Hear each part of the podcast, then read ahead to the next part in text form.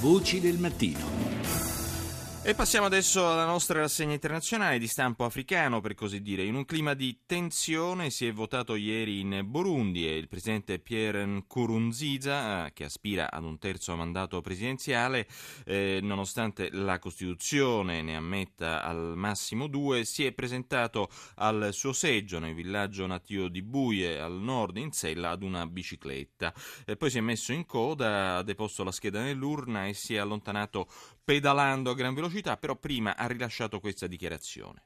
Voilà aujourd'hui, en date du 21 juillet 2015, c'est aussi... Oggi è un giorno speciale per la nostra democrazia, ha detto. Dobbiamo permettere agli abitanti del Burundi di scegliere qualcuno in cui credere e un programma di governo che si adatti al meglio alle esigenze del Paese. Un programma che tenga conto di passato, presente e futuro del Paese e questo aiuterà la popolazione nella scelta migliore, una scelta utile a consolidare la, democ- la democrazia e a mantenere pace e sicurezza sicurezza. E dal Burundi passiamo al Senegal, infatti è iniziato a Dakar il processo a carico dell'ex dittatore del Chad, Hissène Abré, un processo poi rimandato al prossimo 7 settembre. Abré dovrà essere giudicato per crimini di guerra contro l'umanità e reati di tortura, eh, il tutto eh, negli anni compiuti, il, questi reati compiuti tra eh, il 1982 e il 1990, cioè gli otto anni del suo governo. A, mh, mm, era presente appunto al processo Jacqueline Moudena, avvocato e rappresentante delle vittime. Je dirais que c'est beaucoup d'émotions, c'est beaucoup de sentiments, beaucoup de joie. Devo dire che vivo un mix di emozioni oggi, gioia ma anche tristezza, specie per via della scomparsa di tanta gente prima dell'inizio di questo processo, eh, che è una vera e propria richiesta di giustizia. Questo ha indubbiamente mitigato la gioia ed è stata fonte di dolore. Altra voce è quella di Suleiman Gungen, una vittima del regime di Habré. Depuis qu'il est venu ici, les gens ont fait de lui quelqu'un de très pieux, un musulman sans, sans faute. Da quando è arrivato qui in Senegal nel 1990 la gente lo ha accolto come un pio musulmano, ma adesso lui ha il terrore di essere smascherato e se parleremo sarà smascherato. La comunità senegalese invece l'ha accolto come un uomo irreprensibile. Ecco il perché dei suoi timori. Non vuole sentire dalla nostra bocca che tipo di crimini abbia davvero perpetrato.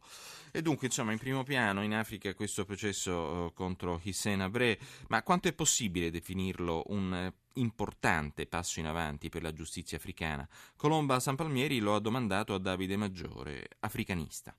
Avevamo avuto il precedente di eh, Charles Taylor, l'ex presidente liberiano, che fu poi anche condannato per crimini commessi durante la guerra civile in Liberia e Sierra Leone, però fu processato da un tribunale internazionale. E come è arrivato il tribunale eh, del Senegal, eh, laddove ha fallito in qualche modo la Corte internazionale di giustizia del, dell'AIA, che da 11 anni ha incriminato ehm, Abré e da tre anni ne ha chiesto l'estradizione proprio al Senegal, che gliel'ha rifiutata? A chiedere eh, l'estradizione di Abré furono eh, tecnicamente la magistratura, eh, la magistratura, belga sulla base del principio della giurisdizione universale. Eh, tuttavia sono intervenuti molti soggetti giuridici in questa vicenda e solo dopo una lunga trattativa anche tra lo stesso governo del Senegal e l'Unione Africana si è deciso appunto di costituire una corte speciale che eh, fosse incaricata di giudicare i crimini commessi durante il eh, regime di Abré, dunque non solo eh, Abré ma anche i suoi complici che tuttavia questo, finora non è stato possibile assicurare la giustizia.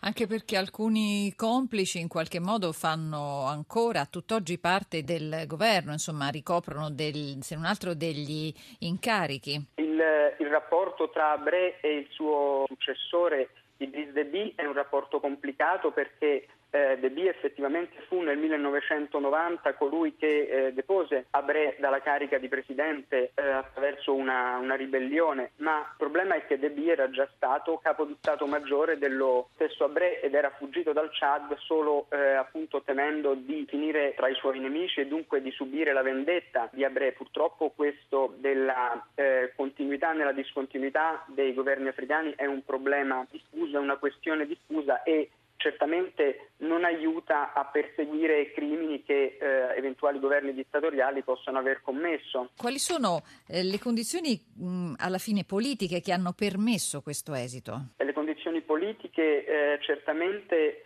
eh, dipendono molto dal cambio di governo che c'è stato eh, in Senegal nel 2012 quando eh, il presidente Abdullah Wad che aveva fatto molte resistenze a eh, iniziare l'azione legale contro Habré è stato sostituito dal suo ex primo ministro eh, Macky Sall.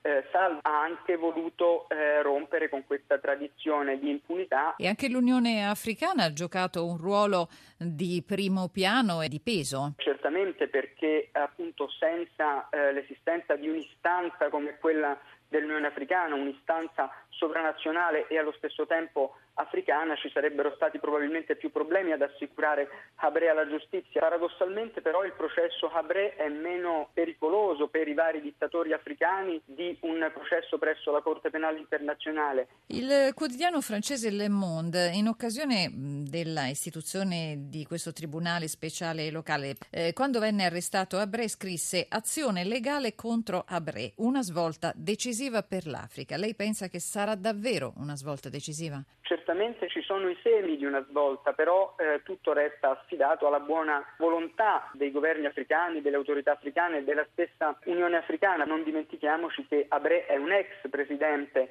che comunque ha perso eh, tutti i suoi appoggi. È facile eh, processare uno Habré che non ha più sostenitori, meno facile sarà processare dei leader accusati di gravi violazioni ma che ancora sono al potere o cui comunque fanno riferimento dei vasti interessi sul continente africano.